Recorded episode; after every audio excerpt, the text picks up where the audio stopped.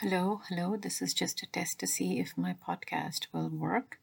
I'm just trying to save this thing in an MP3 file.